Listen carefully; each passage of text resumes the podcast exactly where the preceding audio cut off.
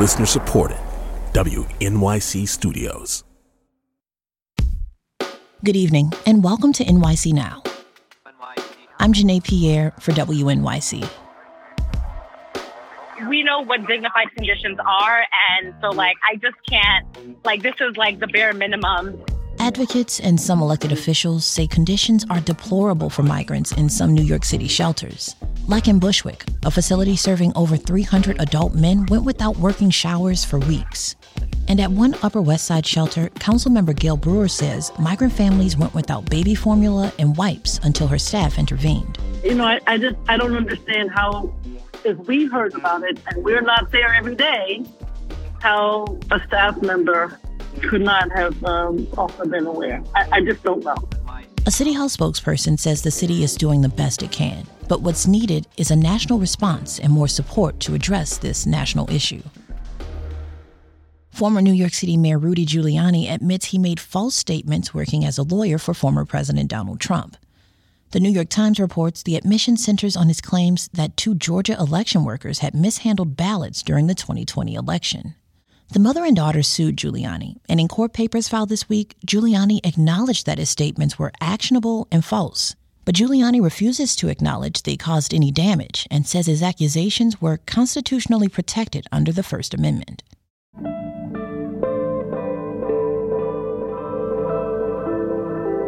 A man who claims to have witnessed the 1965 assassination of Malcolm X is speaking out. He contends the assassin was an NYPD informant. WNYC's Arun Venugopal has more. Mustafa Hassan was a member of the Organization of African American Unity, a group formed by Malcolm X, and was part of the security detail on the day of the fatal shooting. In an affidavit, he says he heard an NYPD officer ask another officer, Is he one of us? in reference to the assailant. Civil rights attorney Ben Crump says that strongly suggests the assailant was a police informant and questioned why Hassan was never called to trial. Last year, the city agreed to a $36 million payout to two men who were wrongfully convicted in the murder. The family of Malcolm X is suing the NYPD and federal law enforcement agencies for allegedly concealing evidence related to the assassination. Stick around, there's more after the break. On this week's On the Media, does the rise of X signal the fall of traditional right wing outlets? You don't have to have this website and a link that people have to click on. You can just say stuff and you can get attention. You know, you don't need to be Breitbart to do that anymore. Also, what does decolonization really mean? On this week's On the Media from WNYC. Find On the Media wherever you get your podcasts. Hair braiders spend hours weaving their fingers into intricate patterns every day. It's a great skill to have, but the work is hard and the hours are long. Installing a single style can take 10 to 12 hours. And for many of the West African immigrant women who make their living this way, this work can take a devastating toll.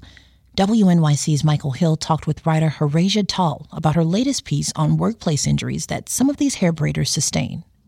So much of your story is about the persistent pain many hair braiders, just like your mom, feel every day. Would you describe the physical discomfort people in this occupation live with and the working conditions that bring on this pain? So, a lot of the pain is concentrated in parts of the body like their hands, their fingers, because they spend so much time braiding, um, in their back because they're standing for so long, uh, that sort of thing and um, the conditions they're just working for a really really long time. And you know braiding customer after customer day after day you know cumulatively that uh, that adds up to a lot of pain. And a lot of these women you know just can't take the time off uh, to tend to that pain. And so they have to push through. And years and years of that can really take a toll on one's body. Houreidja, so it's a situation where if your mom doesn't work she doesn't get paid. Exactly. There's no holiday pay, there's no overtime. It's just. Yeah, it depends on the rates that she and the customer agree on. The customer may give her a tip, the customer may not give her a tip, you know? So it, it really it really depends. But she's not being paid if she doesn't work. She's not salaried. And it's not like they're just doing it four or five days a week. Sometimes it's more days than that, isn't it? Oh, for sure. Like my mom has gone weeks without a day off working seven days a week, week after week after week, because a lot of it depends on, you know, when you have a customer. And so if you have a customer who is available on a certain day, you don't know necessarily when you're getting your next customer, so you don't necessarily have the luxury of turning down that customer. The vast majority of the women you spoke to were previously undocumented. How does their immigration status complicate their relationships with their jobs? I don't know that the vast majority of them are undocumented at this point, but I do know that when they first came to the States, they were undocumented at least. And then over time, they become documented but you know that can take maybe 10 15 years and at that point they're in so deep with braiding that they don't necessarily know how to change careers and New York requires hair braiders to have a license, but most of the women you spoke to for your story worked without formal certification. What did they tell you about their choice to forego a license? So, a lot of the women I spoke to did want licenses, but they just don't know where to start. And it's also cost prohibitive for a lot of them, and they don't know who to approach about getting a license. And it's a skill a lot of them already possess. So a lot of them just don't know what a license would add to their lives. Some groups, such as Natural Hairstyle and Braid Coalition, are working to help braiders get licensed. What are the arguments for getting licenses for more workers?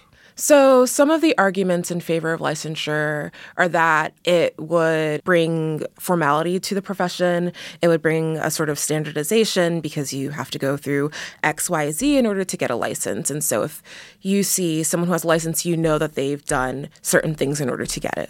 What are the limits of licensure? So, licensing, from what I've heard in talking to braiders, doesn't magically solve their issues. It doesn't immediately give them protections. It doesn't make the braiding any less painful.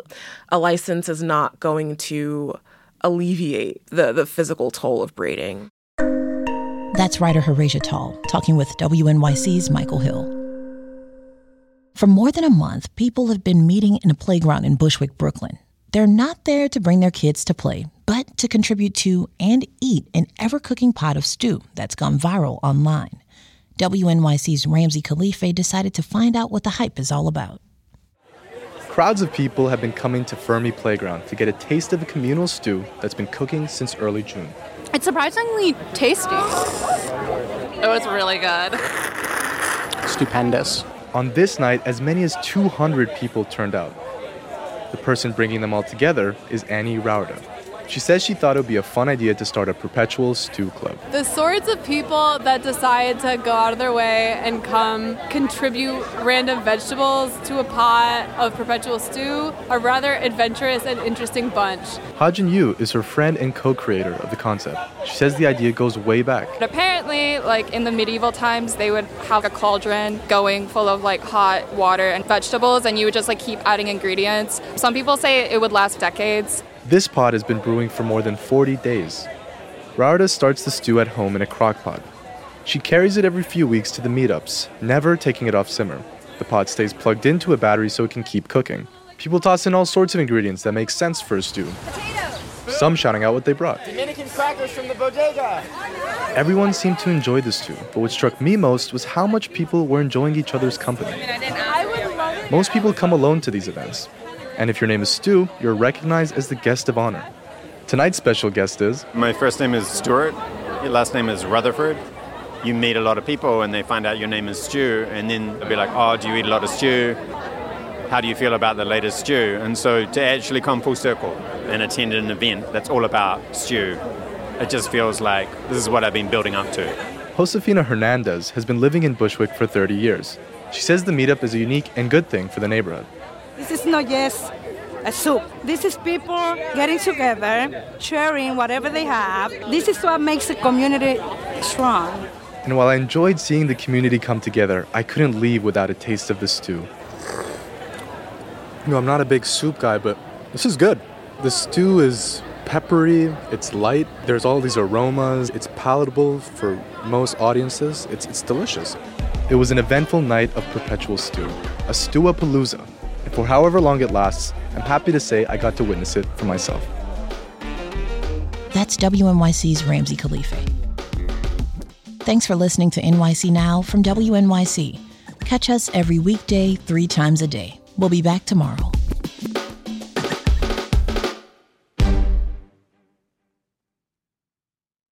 At Radiolab, we love nothing more than nerding out about science, neuroscience, chemistry. But but we do also like to get into other kinds of stories. Stories about policing or politics, country music, hockey, sex of bugs. Regardless of whether we're looking at science or not science, we bring a rigorous curiosity to get you the answers. and hopefully make you see the world anew. Radiolab, adventures on the edge of what we think we know. Wherever you get your podcasts.